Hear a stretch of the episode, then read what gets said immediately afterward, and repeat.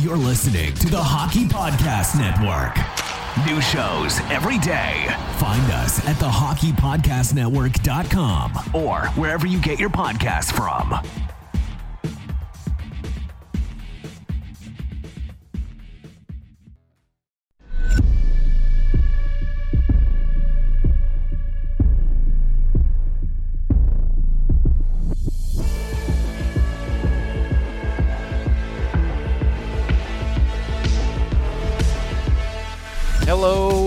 Welcome to the San Jose Hockey Now podcast, your trusted source for all things San Jose Sharks on the Hockey Podcast Network.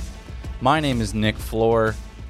Sheng's a little busy right now, and this episode's a little bit exclusive, a little bit unique in the sense that it's an interview only. We have another episode getting released later this week, but we had the opportunity to sit down and talk shop with David Alexander Beauregard, aka One Eyed Willy, former Danbury Trasher, and former San Jose Sharks draft pick. You'll learn about that in the interview. Uh, but I just wanted to let you guys know prior to this interview, we will have another episode dropping later this week, so keep an eye out for that. Uh, but the interview with David was so great, it was so long that we had to dedicate an entire episode release to it. So, enough chit chatting from me let's just hop directly into that interview with David. And joining us on the pod today is an incredibly special guest who, you know, maybe two months ago, most hockey fans may not have known. But due to a recent Netflix documentary, Untold Crime and Penalties, his popularity has skyrocketed and his story is being told all across the nation. We bring to you 1994 San Jose Sharks draft pick and former Danbury Trasher David Alexander Beauregard, aka One Eyed Willy. David, thank you so much for joining us today on the pod. How's the morning going so far over there in Montreal? It's a sunny day, so uh, every Saturday morning it's a great day. So uh, I'm happy to to be with you guys. Yeah, thanks. Thank you, David. with us. Yeah, thank you for uh, joining us. And before we get to your time in Danbury, I wanted to add that you've had an incredible hockey career. You know, if you watch the the Netflix uh, documentary, uh, everybody, uh, you know that uh, David's career almost ended when he was 18 in 1994 when he lost an eye because of a high stick. But he persevered from that, scoring over 500 goals on more than 25 teams uh, in a 20 year career. And when you retired in 2013, David, uh, Sports Illustrated nominated uh, nominated you as their Sportsman of the Year. Yeah, I remember that. That was funny because I was all against the uh, all the big names in the world, like uh, Usain Bolt, uh, Peyton Manning, Yep. Aaron Williams, uh, uh, Floyd Mayweather, and all the and it was me, a no name, a no name guy from uh, Canada. Let's take it back a little bit. When I say back, I mean way back to when you got drafted by the San Jose Sharks. I just wanted to start off by just kind of giving you a little tidbit about myself. You were drafted three months before I was even born, David. So give us uh, give us some some memories about that day. You know, tell us what it was like being drafted back then for the Sharks. it was a really like uh, special day you know? Like i was uh, especially uh, in the 90s like all the small players were kind of um, uh, forget in every draft. Me i was really a skinny kid. So i was a really good offensive player but i wasn't even in the draft uh, sheets so in that day, I was in um, in a Montreal Olympic Stadium watching the Montreal Expos against the Atlanta Braves in 1994. That, was, a good year when, for the Expos. That was when the Expos were first, and the we were ready to go all the way that year. And the strike happened. Right, right. So, um, so I remember like uh, Cliff Floyd hit a three-run home run against uh, Greg Maddux. Wow. And the Expos won that game. And after that that game, I went back home and I received a phone call from my brothers who were with my dad, and he said, "Hey, your agent is trying to call you. You just got drafted by the Sharks." And I really thought I was a, a joke back then. I said, "Come on." and uh, now it was, uh, you know, I, I was um, I was a very very late pick, and um, and my English was was kind of really bad in 1994. So when the Sharks called me and they tried to explain to me that um, every every summer they had like a summer camp in Brainerd, Minnesota for all the Sharks prospect and mm-hmm. some of the uh, NHL top prospect. So they told me like uh, it was, uh, if I remember correctly, so the Sharks called me like uh, in the same day I got drafted, and they called me back two days later and he said tomorrow you have to be in Brainerd, Minnesota for two months and uh, for me, I was completely lost when I got there. But it was a great experience, and uh, it's where everything started to shift off for me because that really shows uh, which kind of player I was on the ice, and right. Uh, it, it, was a really, really positive uh, training camp for me. Let's go back to uh, uh, draft day just a little bit. Uh, um, how small were you? Uh, you know, I think right now in your uh, in your pro playing career, you ended up about six foot one eighty, so a decent size. But when you were drafted, you know, I read that uh, when you're drafted by the Q or in the Q, QMJHL, you were about 150 pounds. So were you about that when the Sharks drafted you? Yeah, I was still very. I think I um, I entered that draft when I, uh, I was probably at uh, 155, wow. six foot 155, or 5'11, 155. Uh, so I was very, very like a skinny guy.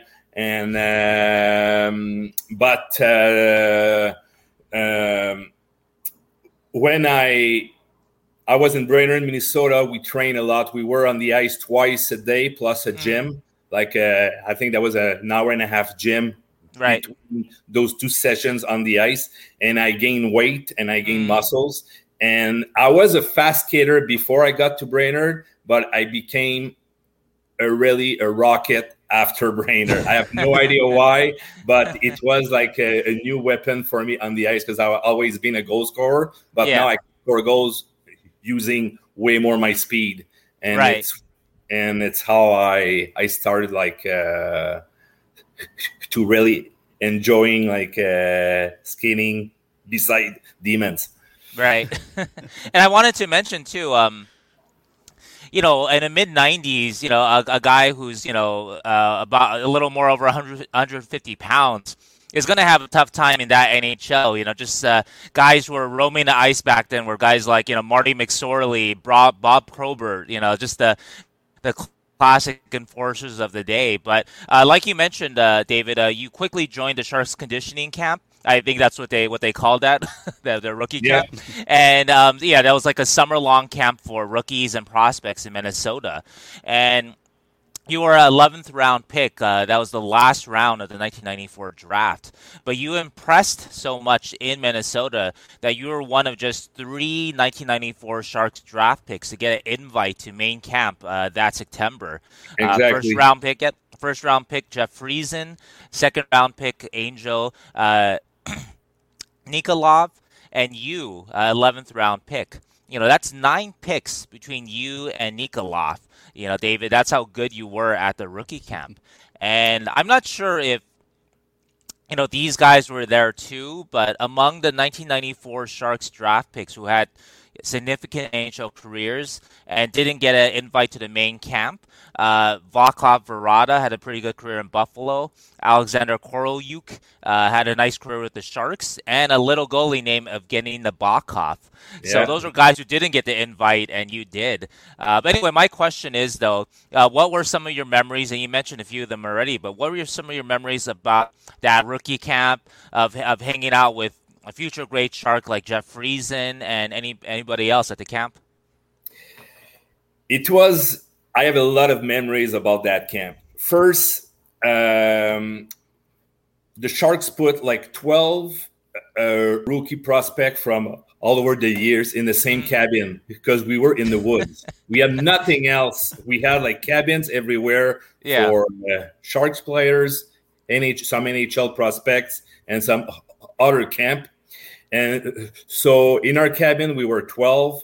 We had, uh, and my English was kind of really bad, but we had Oh, yeah. one guy who was a French, uh, French guy from Ontario. So he helped me a lot. And um, was that? his name was Eric Landry. Oh, if sure, you sure, sure. remember. Yeah, I remember that. Yeah, he was drafted in 1994 also. Yeah, and um, Eric Landry was there, and he was helping me a lot. But uh, everyone were really nice to me, and um, we had a tennis court, basketball court, and our coach uh, was Kevin Constantine that Mhm. year, who really liked to play basketball. And me, I was playing against him. That was like very often. That was like uh, three players, uh, three players against three coaches. And uh, Kevin Constantine was playing every time. And because I had long arms, I was I was all over him every single match. and he was kind of uh, he wasn't mad, but he was getting frustrated and stuff. So one day he called me in his office. Uh, I think that was probably after the first month. He called me in the office and he told me how uh, I impressed him a lot. Mhm. And he asked me one question, and I remember that in which player in the NHL you think like you I had like the, the same kind of players. Sure, was- style or whatever, right? Yeah. And me right away, I thought of uh, Luc Robitaille because he was a, a late pick, goal Right. scorer, but hmm I was faster on the ice. Yeah. So I, so I said, Luc Robitaille. And he told me, he said, yeah, but you know what? He said, I really, really like uh, look at you on the ice. And he said, you could be my Bob Gainey. and me, That's a multiple Selke winner there. exactly. But me at this age, what I like the most when I play hockey is scoring goals. So he said, "No, I really see you uh, skating against all the great the skaters in the league. Uh, you you could be my like top like a PK guy because he said because he was like uh, he was saying yeah, on the basketball court like you read the play really well and you're you're always uh, so so me I I couldn't believe it. I said no no. uh, I want to score goals. I didn't say that because I, I know like uh, I couldn't say that, but in my head, no, I want to keep scoring goals. I don't want just to defend. it's what I like. But yeah, I remember that. And um, uh, in the real camp, uh, uh, if I remember, I was one in the last cut, and he told me, "You go back one year, junior, and next year uh, we'll try to make room for you." So, uh, so I went back junior, and I had like a 14 goals in my first 12 games, Yep. And I scored my 15th when my accident happened. Right. So uh, on the same play. Right, right. And I wanted to just uh, uh, uh, jump back a little bit. Uh, uh, the Sharks uh, rookie camp, that summer long thing, that's definitely not allowed in the CBA anymore. So the the the, the mid '90s were a very, very uh, different time. Oh, I but, uh, didn't know that. Okay.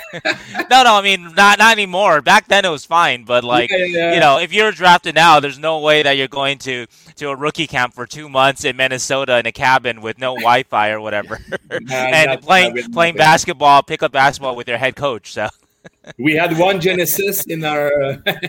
that's old. yeah, oh, yeah, yeah, sure, yeah. Sega Genesis, Sonic we the had Hedgehog. one Genesis and uh, some cards game, and that's it. Wow, 12, 12 guys and one Sega Genesis. That is not a, a recipe for for uh, uh well uh you know I'm sure the summer was so fun, but.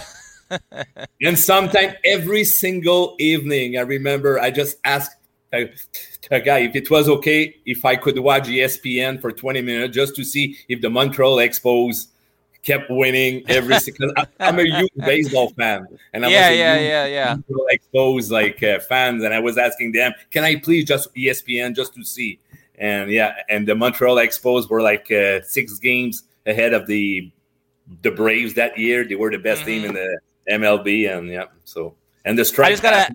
And the strike happens while I was. yeah. I, I gotta ask you, uh, uh, how, uh, what, what uh, Genesis games did, did you guys have? Like, again, I'm just, I can't picturing 12 guys and like, you know, Sonic the Hedgehog, what, Altered Beast, Joe Montana football, maybe. I don't- No, we played all the time the NHL '93, I believe. oh yeah, that just came out. Right, right, right. When the two best players in the game was Jeremy Roenick and Steve Yzerman. Yep, yep, They yep. were the two best ones in the game. did you, did you guys make Gretzky bleed? I don't remember that one. I think like the, the players were uh, started to bleed in NHL '95, I believe. Oh, okay, okay. You know, I might not be, you know, I'm young, but I did play on the Sega Genesis, so I do understand what you guys are talking about. That was an amazing console. I still think the 64, the Nintendo 64, kind of revolutionized how it went. But we're gonna talk hockey. We're not Yeah. talking video games today. and we had four controllers. Four Uh, that's funny. controllers. That's funny you mentioned that. I was actually gonna ask if you had four controllers available for everybody there. So it's it's good to know that at least a third of the guys were able to play at least once. So. That's funny. So you, you talked a little bit about, you know, scoring 14 goals in your first 12 games. Uh, you know, when you got reassigned back to the queue, um, the eye injury happens. I just wanted to make another quick note: is you, you scored on that play. You know, your eyes Yeah. shut. Amazing. yeah, you, you yeah, still I didn't scored. know. Yeah, I don't even know how or, but I just remember like I was in a breakaway in a second period, and the, the, the guy was uh, behind me, and he tried to reach my stick, and he missed my stick, and his stick went under my visor because every players were wearing a three quarter visor. It's a visor who goes under the nose, and his blade went just under my visor, hit my eye, and I kept skating and I scored. And after that, I fell in a corner and I thought, I really thought I couldn't see because of the swelling. And it, it's it's when I um, I grabbed my lid, I couldn't see again. I had no idea that I just scored, and because I was just like more, uh, I knew my my eye was uh, seriously injured and uh, I was just talk like thinking about that. And when my trainer came right away, I told him it was over. It took probably uh, five seconds be- before I really real- realized it was just, just the, the swelling. That was like I was in uh, my eye was in big trouble, and uh, it just in the hospital that the doctor told me that uh, it was over. My my eye was done. amazingly you you came back from that you know you you persevered you were a 40 goal scorer in the queue next year despite being blind in one eye you know you, hear about a bunch of different stories of people persevering. This takes a whole different type of mental toughness to not sit there and you know feel down on yourself or feel sorry for yourself and kind of go into a shell after the incident. You know despite the NHL rule that you can't play unless you're above a certain vision threshold in both eyes essentially but instead you you decided to attack your dream of continuing to be a great hockey player in goals like you did. So did you always have that kind of mindset throughout your entire upbringing? You know like just to always attack ferociously on what you want to do regardless? When I was young, I think that was my first time that I was in that position of uh, be really positive. Um, I- think it was the main reason why I had that hockey career because I accepted my injury right away, and why and when I accepted it, uh, I was far to I was far to think that uh, I would have a hockey a pro hockey career. Um, I remember when I woke up right in the next morning after my surgery, my mom was there and she was crying, and uh, and I remember that I told her that uh, hey, you know, uh, I could cry, I could yell, I could be mad, but uh, I will never find a rewind button to go back where that accident happened. So I really accept my my uh, my accident and said, you know what, like it's gonna be my life now. So I'm gonna try my best to I don't know, you know, and and and back then, I really thought my hockey career was done. I knew I would probably play hockey again with my friends or in some uh, beer league somewhere, but I never thought about like uh, making a comeback in uh, but first in junior and second uh, having a pro career.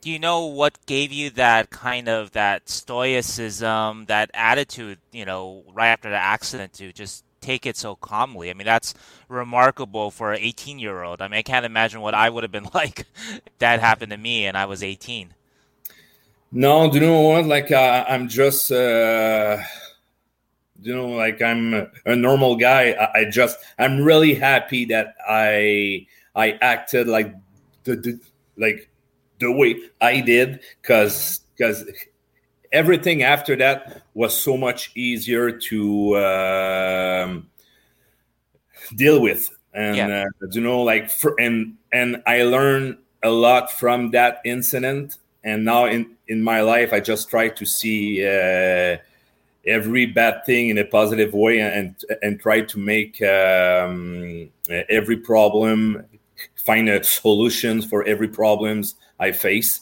And uh, but now like um, I have no idea where uh, I got that, but I'm happy that I did. And I, I, read too that when you try to come back, even the great Rocket Richard tried to talk you out of coming back and playing with one eye what did he say to you, and just how crazy was that? You know, the greatest Canadiens player, Canadian player ever, telling you, you know, a guy who grew up a Canadiens fan to, you know, give up your dream kind of. I mean, that must have just been kind of uh, crazy, surreal. Especially back then here in Montreal, my accident happened while the strike, the NHL strike, was on. Mm. So what happened right. is that you know, like in Montreal, hockey it's like a religion. Like right. everybody just it's it's hockey everywhere, and the Montreal Canadiens everywhere. And and of course, my ex my my accident was a really big hockey accident. It was a big injury for any hockey players. Mm-hmm. So I was in the news everyday newspaper, and uh, when I when I started to uh, skate again with my teammates in my junior team, I was probably the worst player out there. I was right. hitting boards because I couldn't see the how far was the board. I was receiving passes, and I really thought it, uh, the puck was on my blade, and it was like uh, not even close. but I was getting better and better and better every time I jumped on the ice, and um, in one point, probably after three weeks or a month, I was getting because my talent was there. You know, my stick handling was there, my mm-hmm. skating was there, but everything else I had to learn about, like, because I couldn't see on my left side, so right. I had to readjust everything. But more you're on the ice, more you practice, better you get. And uh, and and after one month, I thought, oh, you know what? Maybe, maybe I could try to make a comeback. Mm-hmm. So why not? Because I was getting like uh, more comfortable on the ice. But practices, it's not like a game. Like especially my teammates, my teammates never really hit me because mm-hmm. you know it, it, it's normal. And yeah. after two months, uh, I really thought I was ready. So I asked my team, "Hey, is it possible to maybe I try to make a comeback?" But they didn't have any rules yet in that ju- uh, in a junior that made right. me say okay. So they had to do a lot of uh, meetings and uh, and stuff. And finally they decided that it was my um, my choice. So i told the i told the newspaper that i want to make a comeback. So it makes a lot uh, a big like uh, big storm in all the newspaper all the uh, tv shows um, and and after in the newspaper, a lot of person gave their opinion about in my choice, and one is Maurice Richard. Do you know the way that the newspaper said it? Mm-hmm. He makes uh, Maurice uh, looks mean or a bad guy because he, he said if that thing, yeah, if that kid's think that he can make a comeback with one eye in a really fast sports, he's like he's uh, he doesn't think right. Mm-hmm. And but in the same time, I'm pretty sure he wanted to protect me. Yeah, know? yeah. Because I was young, and you know, like uh, it's not everyone I can say, "Oh, do you know what? I'm going to go. I'm going to go play. Let's go." But I can't see on my left side, so it's normal. You know, like uh, every people were scared for me and I was too. But and he had probably like uh, in everywhere in all the media papers and stuff, ninety five percent of the person were telling me to not to do it, mm-hmm. and five percent were telling me to do it. But it was all my close friends or family mm-hmm. said it's your life, go for it. Mm-hmm. And uh, same me, I had no idea was I was like uh, going to because uh, playing a real game with uh, with it's it's not like just practicing with your teammates. Right, right, of course. So. Yeah, practice is practice is never game speed. So I'm sure it was a little in, intimidating in its own sense doing that. But you know, going back and watching and reading interviews with you about that, you never seemed bitter or really hung up on the fact of what could have been, and and that goes back to like that mindset that you had uh, of you know just not being down on yourself and really attacking the now and not worrying about hitting a rewind button because it doesn't exist. So you mentioned Luc Robitaille a little bit. Do you think you could have really modeled your game after him in the NHL, playing along the side, you know, the likes of you know Igor Larionov and Owen Nolan for the Sharks? You know what? It's a question that I cannot answer. Like, uh, you know, like uh, I know, like many people said that uh, my place was with the Sharks almost for sure, but you know, after that accident happened, like we'll never know. But yeah. in my mind, I was ready. I was ready to score more goals, especially with the Sharks. But uh, it didn't happen, so it's fine. You know, like um, I felt privileged that I still had, I still played, like uh, for many years. Uh, my passion was playing hockey, and same when I uh, I stopped playing at 37 every single morning i just love just waking up and go mm-hmm. to the mm. rink and meet my teammates and skate on the ice you know it was a passion all my years well, maybe it's a good thing you didn't make the Sharks anyway, because uh, Kevin Constantine would have made you stop scoring goals and made you play defense. So, anyway, you uh, played uh, five games. Also, eventually, uh, a couple years later, you played five games with San Jose's AHL affiliate in Kentucky. And how come you didn't play more games with them? Because you played uh, just five games, you had three assists, and I think you were in Kentucky for a couple months there. And yep. so, yeah, so how come you didn't play more? And also, too, do you have any just memories of that time? You played with notable Sharks like uh, Wade Flaherty and Ray Ray Whitney. I'm not sure if they were there exactly when you were there, but they were there that season. Yeah, um, Jim Wiley was the head coach uh, for the Kentucky, and um, it became Sharks coach too. And they invited me at 20 because uh, I went to the Sharks camp in 1994. After my injury, uh, I skipped the camp 95, 96. They invited me when I when I was 20 years old. I think that was just by respect or just mm. so they invited me. I had a great camp. So but I couldn't sign an NHL contract. So I was there right. just to skate with the pros. And um, so they sent me to the uh, American Hockey League camp with the Kentucky Thoroughblades, and the head coach was Jim Wiley. And that team were affiliated with the Sharks and the and mm-hmm. Islanders. Mm-hmm. And me, I was the only one without an, NHL contracts. All the oh, other players okay. were sense. on the two ways.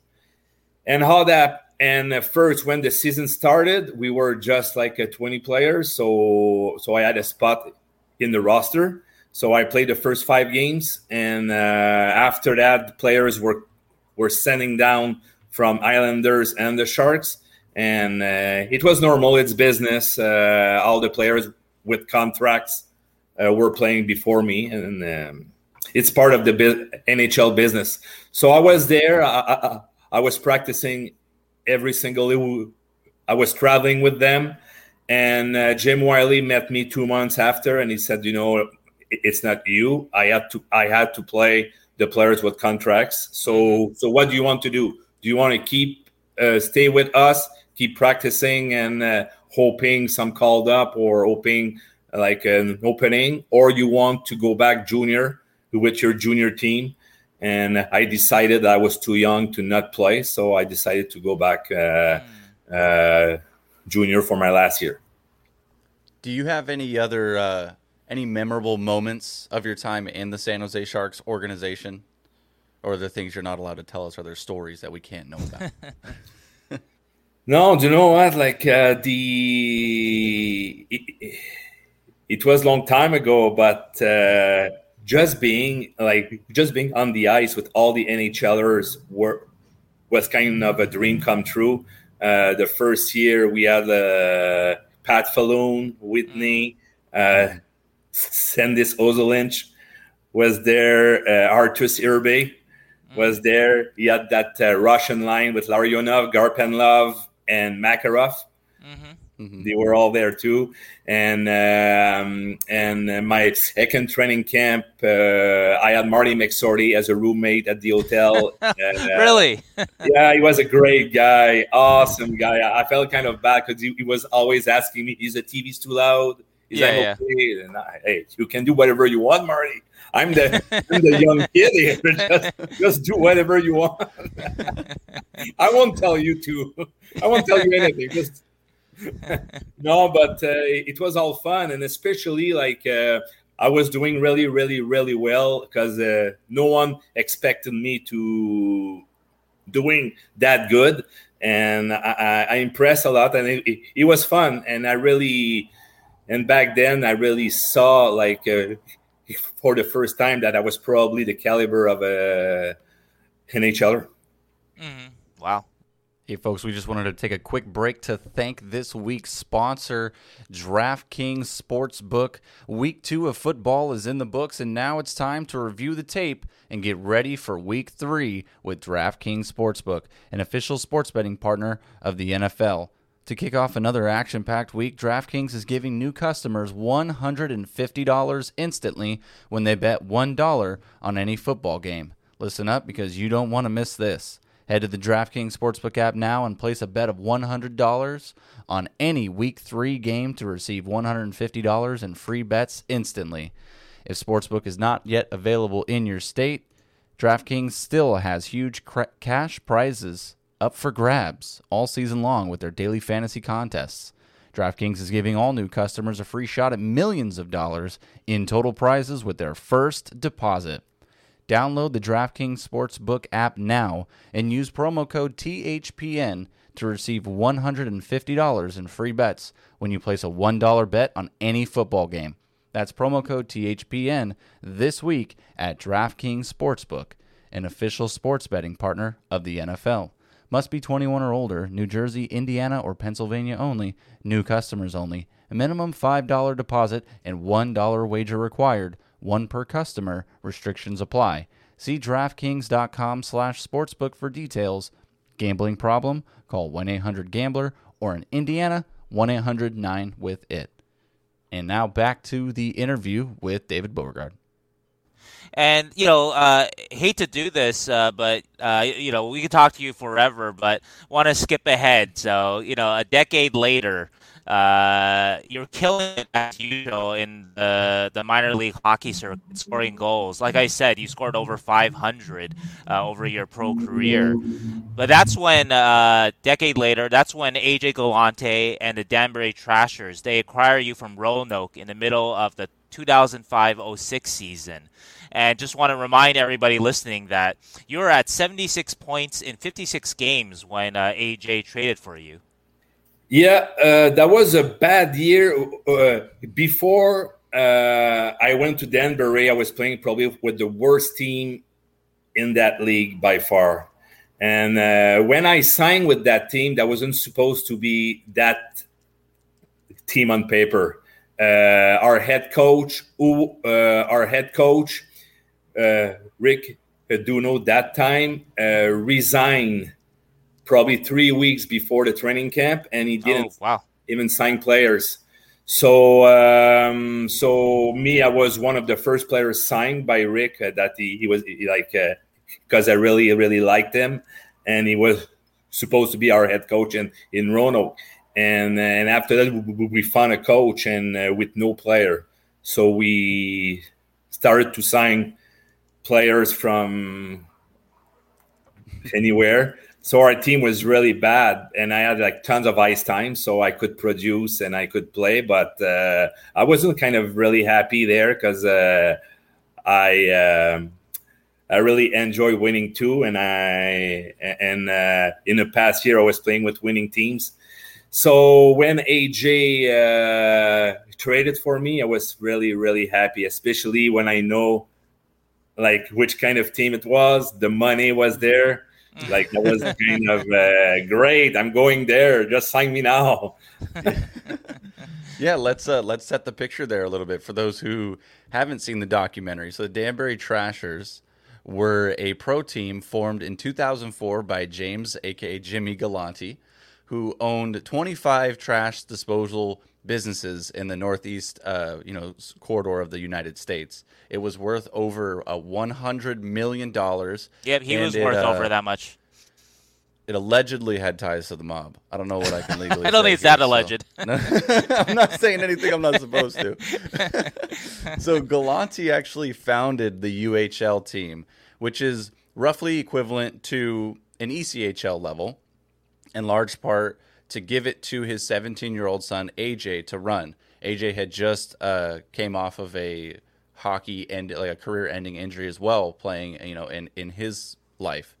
And AJ goes on to create a highly successful, albeit highly violent team that combined tons of hockey skill and toughness with a bit of a you know at the at the time it was the WWF, but now it's the WWE flair for entertainment. You know, and uh, he actually called the Trashers the evil empire. So right, right, and so when Danbury adds you during that second season there, you know, AJ's called you his crown jewel. He said he really had to have you on his team. That's how how good you were in that league. And the Trashers uh, were really an excellent team. They were definitely championship contenders. And you've already mentioned that you were really happy to be going to the evil empire. and so, can you talk about just?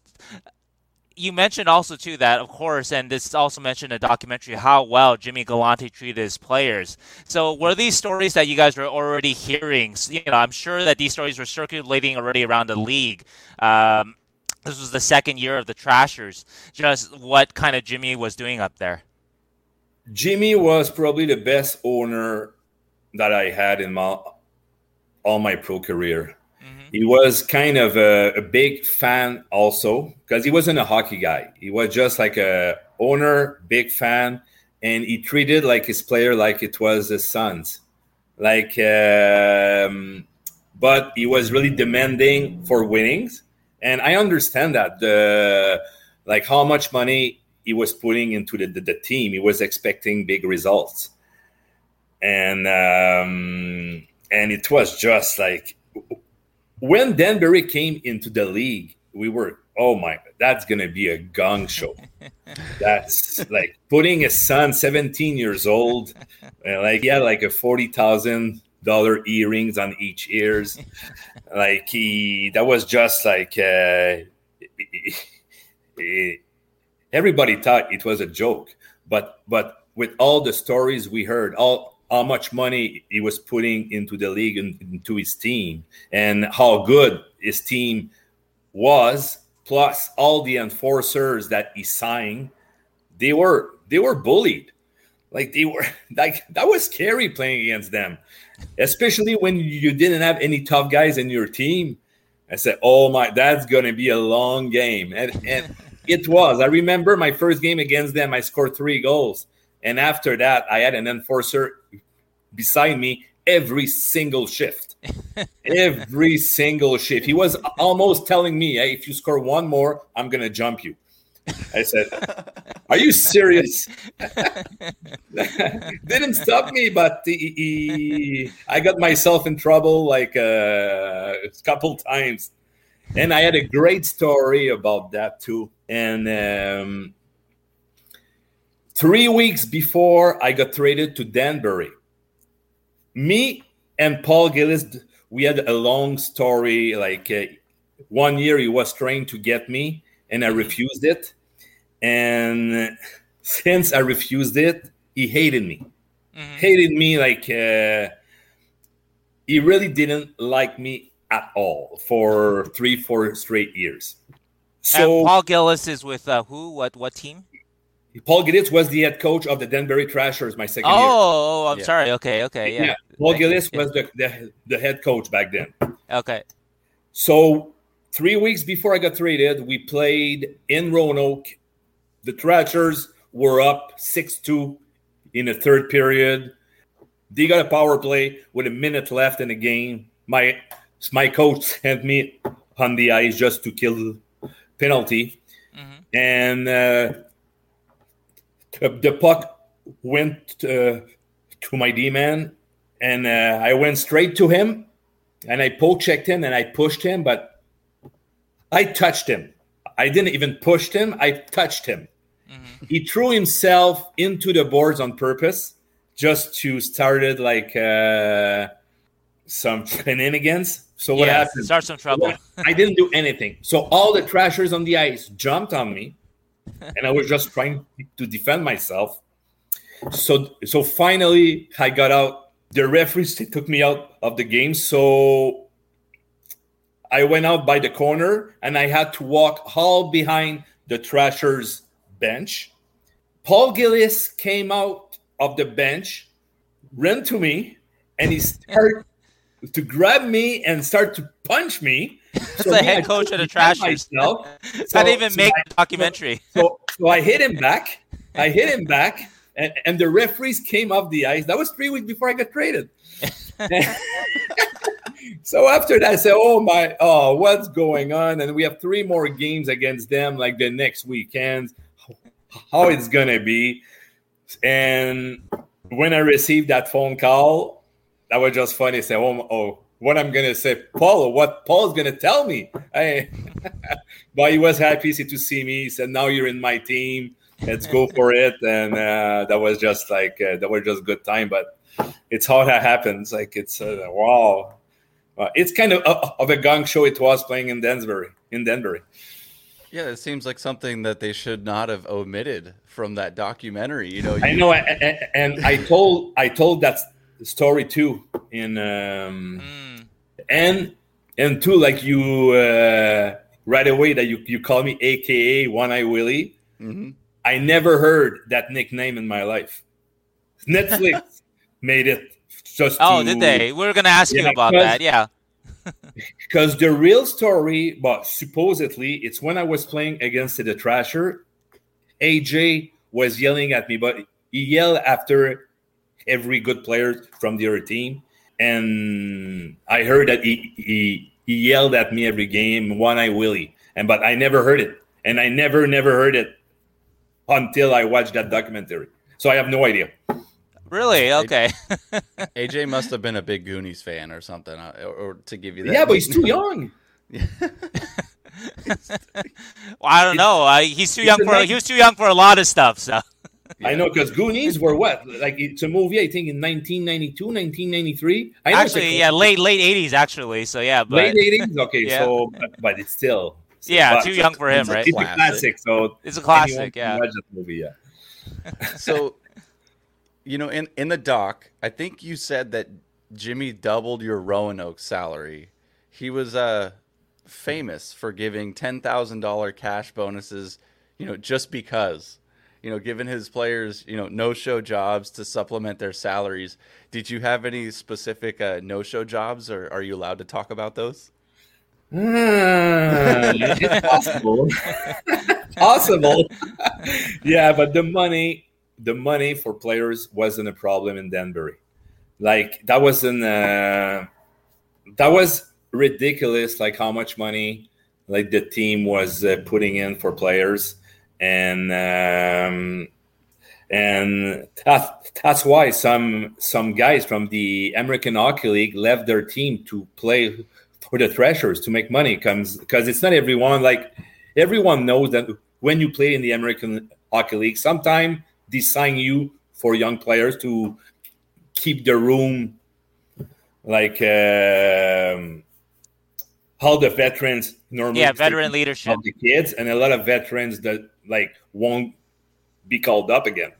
And and you know so and, and with the trashers they were making more money especially like uh, in those leagues the team pay for your rents also. So that was just like and and uh, we had like a one pay for playing hockey the other pay was for promoting their hockey team. So yeah. Can you say uh, uh, uh, not what the no show is. so you can't say specifically what they were, but how many no show jobs did you have in your time in Danbury? Can you give us a number? But no, I think all the players were uh, different. Me, I had one paycheck for being a hockey player and another one to promote the hockey team. So right. but, uh, maybe some other players had uh, different arrangement or something. Yeah, I have no idea. I never really asked about it. Like uh, I took care of uh, I took care of myself and my contract, and that was good. And I signed and I re-signed again for the the year after. But uh, oh, okay, we are gonna ask the, you that. Yeah, the team, yeah, yeah, yeah I re-signed a contract, and um, but the team uh, folded. So yeah, you know, you said Jimmy treated you like family. He treated all you guys like family, like you were his son, or at least an extension of. And I, I have to assume, you know, based on that statement, that you've never seen anything else like that in the minors. Never. And we will never see something else like that either. Like that was just a one. Me, I think it was a privilege to be there because we got treated like we were NHLers. And AJ, you know, he wasn't a real, he was the president, but he was like our biggest fan. He was a mm-hmm. great guy, but the biggest fan. He liked to hang out with players after the game and, and stuff. And uh, one thing he didn't say, and that's really funny. It's uh, he was going on spring break when his dad told him, AJ, you're not going on spring break until you find me a goal scorer. So he said, Come on, I have a flight. He said, No. He said, You I right now today I need a goal scorer.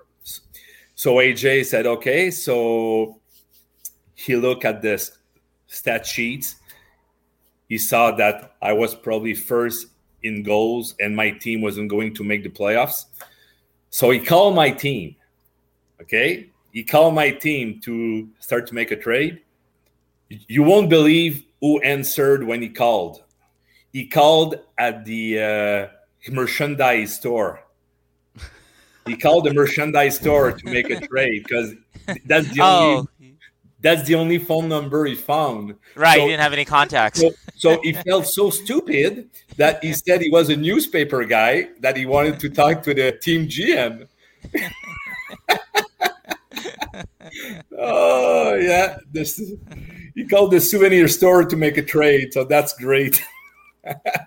and after that, like I think when you reach uh, our owner or, or, whatever, he just uh, it was just a question of money. I think because um, and the gave them a lot of money and three four players, I believe, and uh, and I was on my way to Danbury. I feel like if I were to ask him, he would say the crown jewel is worth it you know, going through the merchandise store to get to the GM.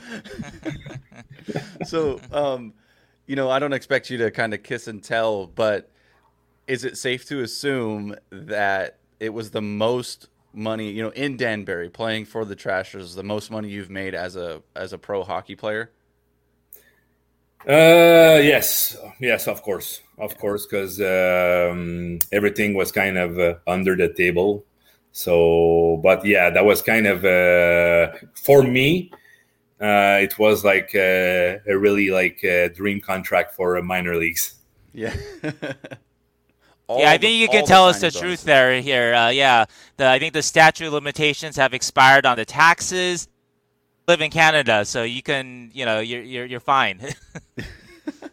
no, no, no. I got uh, I got busted also Oh, the okay, IRS. wow. Yeah, yeah, yeah. Like all the players were. So I had to make a deal with the IRS uh, to uh, taxes and stuff. So, Mm. but was fine. Okay. Okay, well let- let's let's get to that in a little bit, but wanted to ask you a little bit more about uh, about Jimmy. Uh, you know, Jimmy himself is portrayed as an intimidating figure in a documentary. You know, did you ever feel intimidated by him yourself? And you know, is there a, a, a favorite Jimmy story that maybe didn't appear in the Netflix documentary? Like uh, I'll be honest, he intimidated like uh, all the players. like we all we we all have uh, his respect, but he was a he was such a, a great guy. Like we, we we weren't scared of him. We were just like intimidated just by by his uh, status, and um, and he was in our room very very often. And and when we were losing, like um, he could yell at the head coach and we could hear him yelling at him. And he said oh come on you know like uh, we lost 2-1 we had 52 shots against 13 lost the games 2-1 because their their goalie stood up on his head. And but him the only thing he saw was the score 2-1 and he and after he at the coach he, he, he was kind of waiting uh, in the hallway where all the players were getting by in the end for the exit. And we were just looking down. We didn't want to look at him at all because he he would he couldn't make a comment. But after that you know like uh no he, he- was seriously such a great guy uh with us and uh like a great owner too. Like is by far the best owner i had just because he he treated us so well How about uh how about AJ? You told us a little uh, insider there about spring break, and you also told us he liked to hang out with you guys after the game. You have a uh, you got a favorite AJ story that maybe was uh, left out?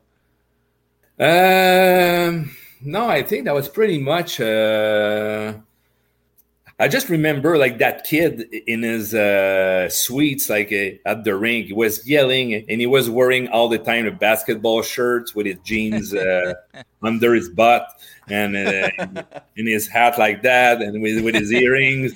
And I said, "Oh my gosh!" I mean, he was yelling at players, and just in the documentary when he filmed that uh, D-man who heard it, who hurt uh, John Mirasti with his cell phone, and he took it. It's it's all things. Oh, yeah, this that you will- camcorder. yeah, yeah, it's all things that you will never see again. And uh, but no, he he was in our room talking to everyone. Uh, he was just a kid, and he was just our our biggest fan. He was just happy to be with us, and it was great. You know, everything was great. A big part of the doc is also how the Trashers would mess with visiting teams. Uh, you know, they would put Crisco on their own jerseys so opposing players couldn't grab hold of them during fights, or they would hide the other goalies' uh, pads. And of course, you were with Port Huron and uh, Roanoke against the Trashers. So, do you remember how they messed with your teams when you were playing against them? No, I think we weren't we weren't good enough to make that kind of stupid stuff. So Yeah. like, we- You were in Adirondack. no, no, like uh, in the documentary, it, it was the first time I learned that kind of stuff. Uh, I never experienced anything when I played against them, but hey, everything's possible with them, especially against uh, other good teams. But now, nothing really surprised me. So how about the infamous Danbury uh, fans in Section 102? Do you have any fond memories of them, be it as a as a visiting player or playing for the Trashers? craziest section ever in all sports. They were crazy. They were so mean. they were like the when we played against them, they were like low class fans. They, they, they could say whatever they wanted. That I remember one one time, one of our players when I played for Roanoke, he had a high stick in the first period, and he had like um, in the third period he had like a dry blood on his uh, on his cheek, and uh, one of the fan before the player he called his name and he said, "Hey." What you have on your cheek I hope it's cancer. You know, oh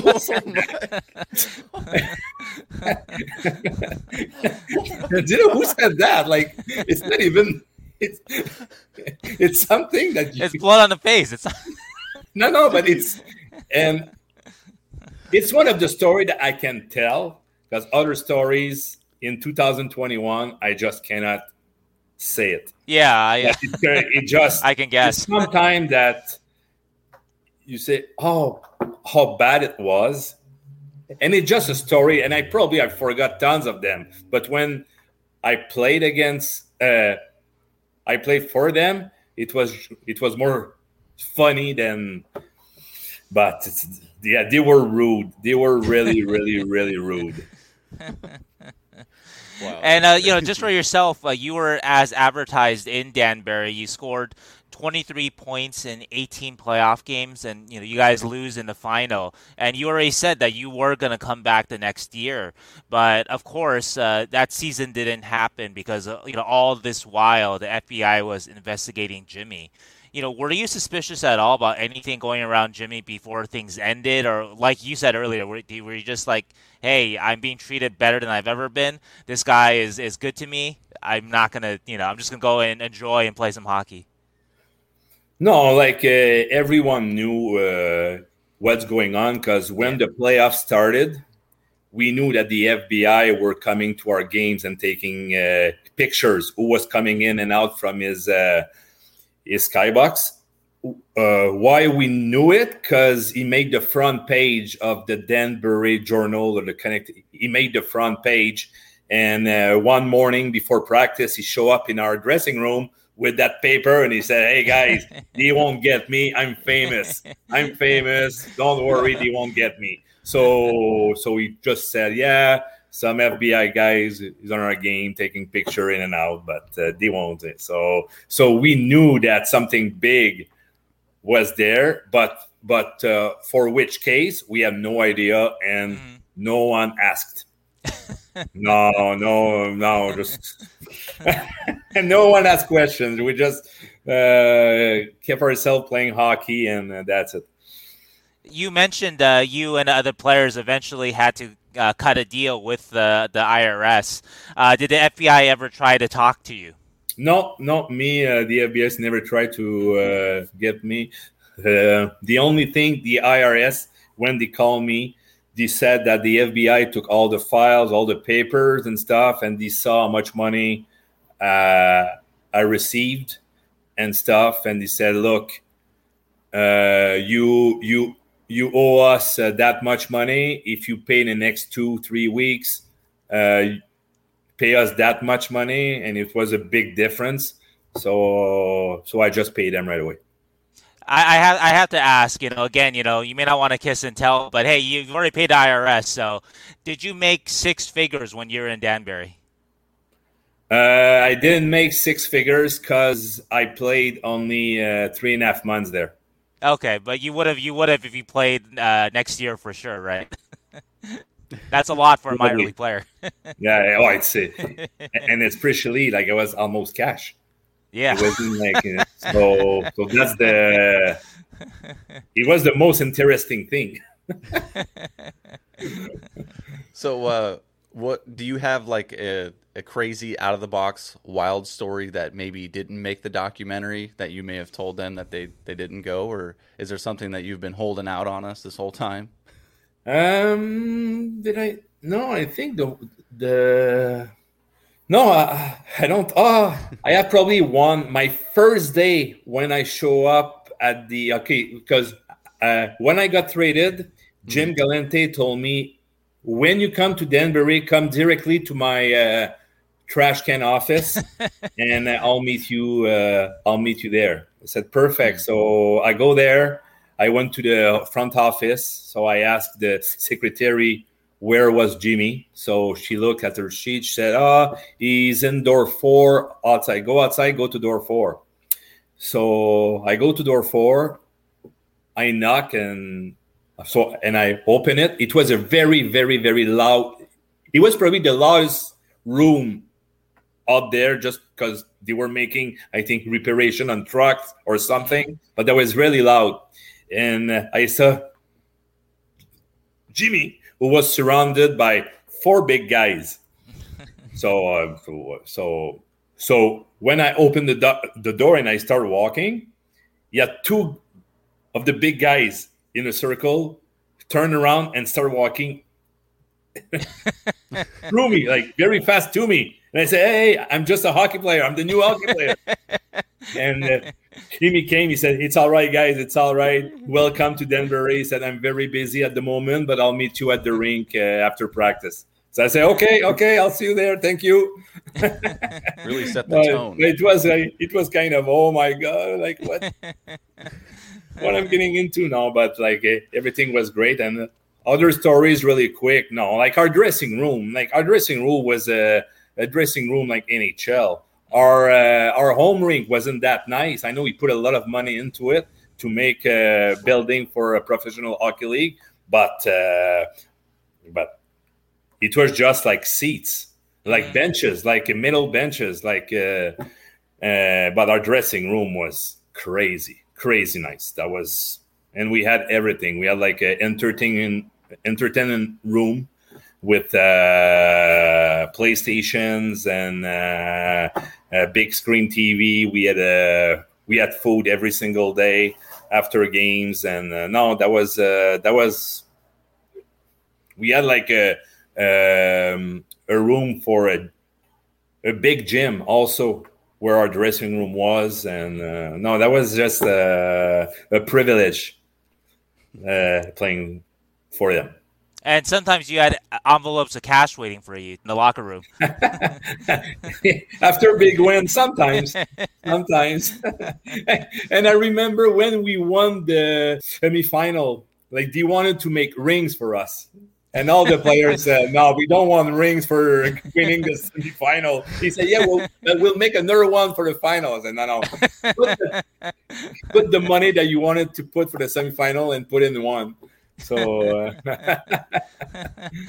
well, uh, David, uh, uh, we're almost at, the end time here. We've been talking for a while. Really appreciate your time here. But uh, one thing I did want to ask you is uh, you mentioned before we started recording that you know, maybe the Netflix documentary might have missed just how good a team you guys had. You know, not only could the Danbury Trashers beat you up on the ice, but they could beat you on the ice with pure pure skill, uh, guys like you. And so, just in general, just uh, obviously you watched the documentary. Uh, what did the, the the documentary and it was highly entertaining. We all loved it, but what did it kind of maybe miss or maybe not tell enough of the story of, in your opinion? Yeah, when I watched it, like um, Netflix made the team like it was a goon team. Right. Like we didn't see any goals. We didn't see how good we were as a team. Uh, they they put it like uh, it was a really like uh, enforcers team, a team who had fights every single games, but that wasn't the case. Every single games we dressed ten forwards. We had three really really good offensive lines and sometime we dressed an enforcer and we had sometime like uh, two enforcers as a demons but who could really really play hockey.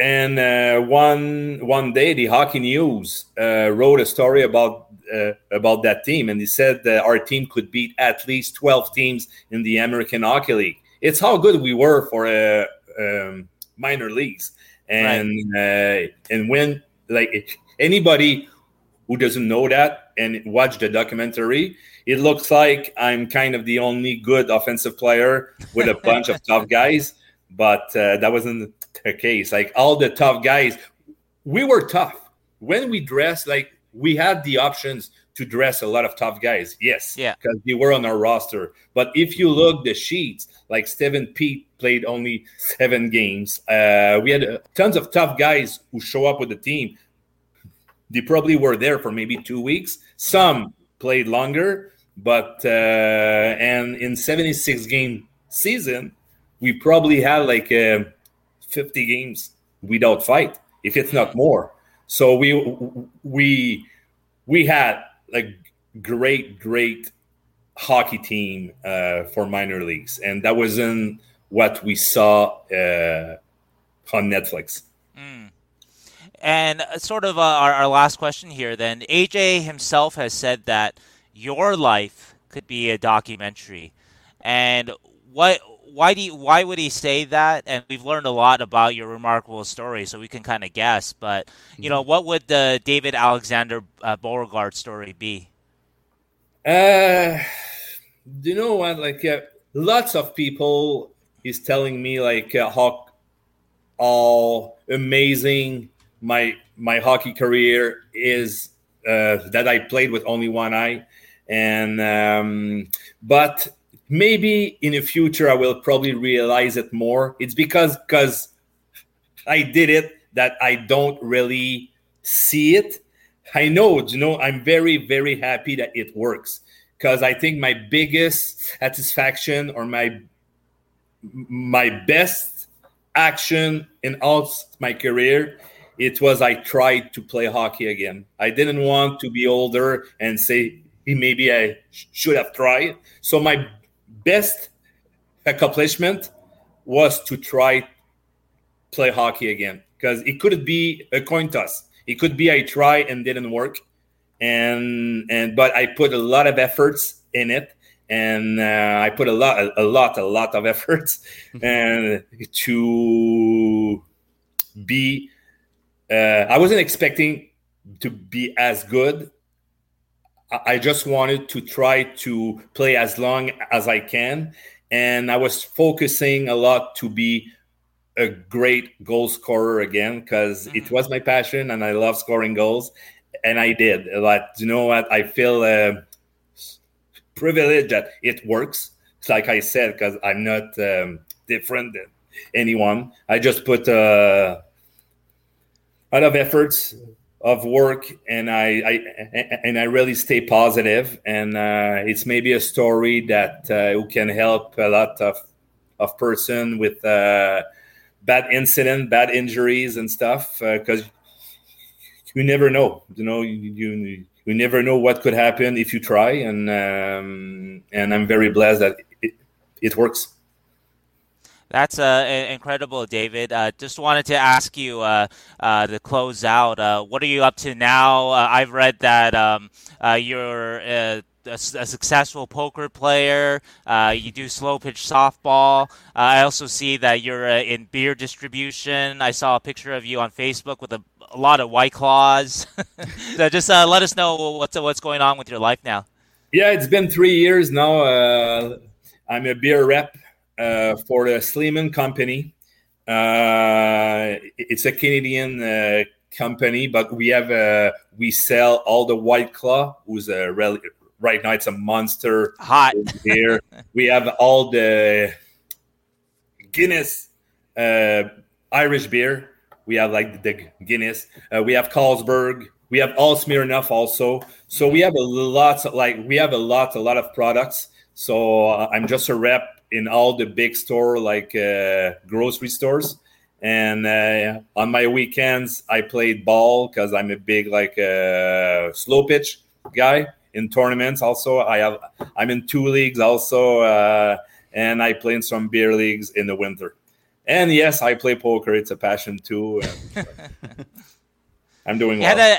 Ask you too. Uh, uh, are are you a bigger celebrity now at the at the stores where you're distributing now? I mean, everybody knows you're ready, but are you now like with the Netflix documentary? Everyone's like, "Wait, I saw you," you know, yeah, yesterday. Yeah, most of the person here, uh, especially in Quebec, knows me by like all the older right person heard my story in the past and the so it's always easier to have a connection with them and and and talk hockey and after we talk about beers.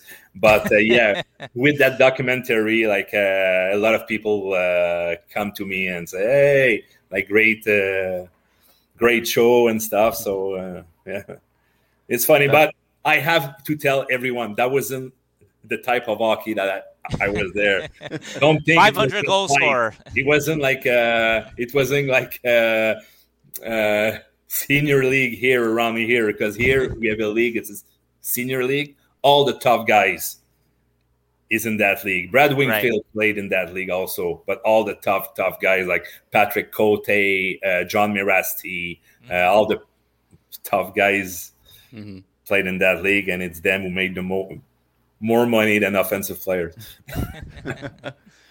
uh, thank you again, David. I honestly, it's been a blast. We could, like Sheng said earlier, we could sit here and talk all day, and you know, it's just uh, it's great having that perspective that you've kind of shown us. You know, you can kind of take it as one way or the other, and, and how you attacked what had happened to you with such aggression aggression to continue your your hockey career. You know, there's a lot of people believe in destiny or all things happen for a reason, and you know, you maybe not have would have been able to have those experiences with the Galante family or in Danbury and you know be where you're at now. So honestly, I just want to say thank you again for sitting down with us.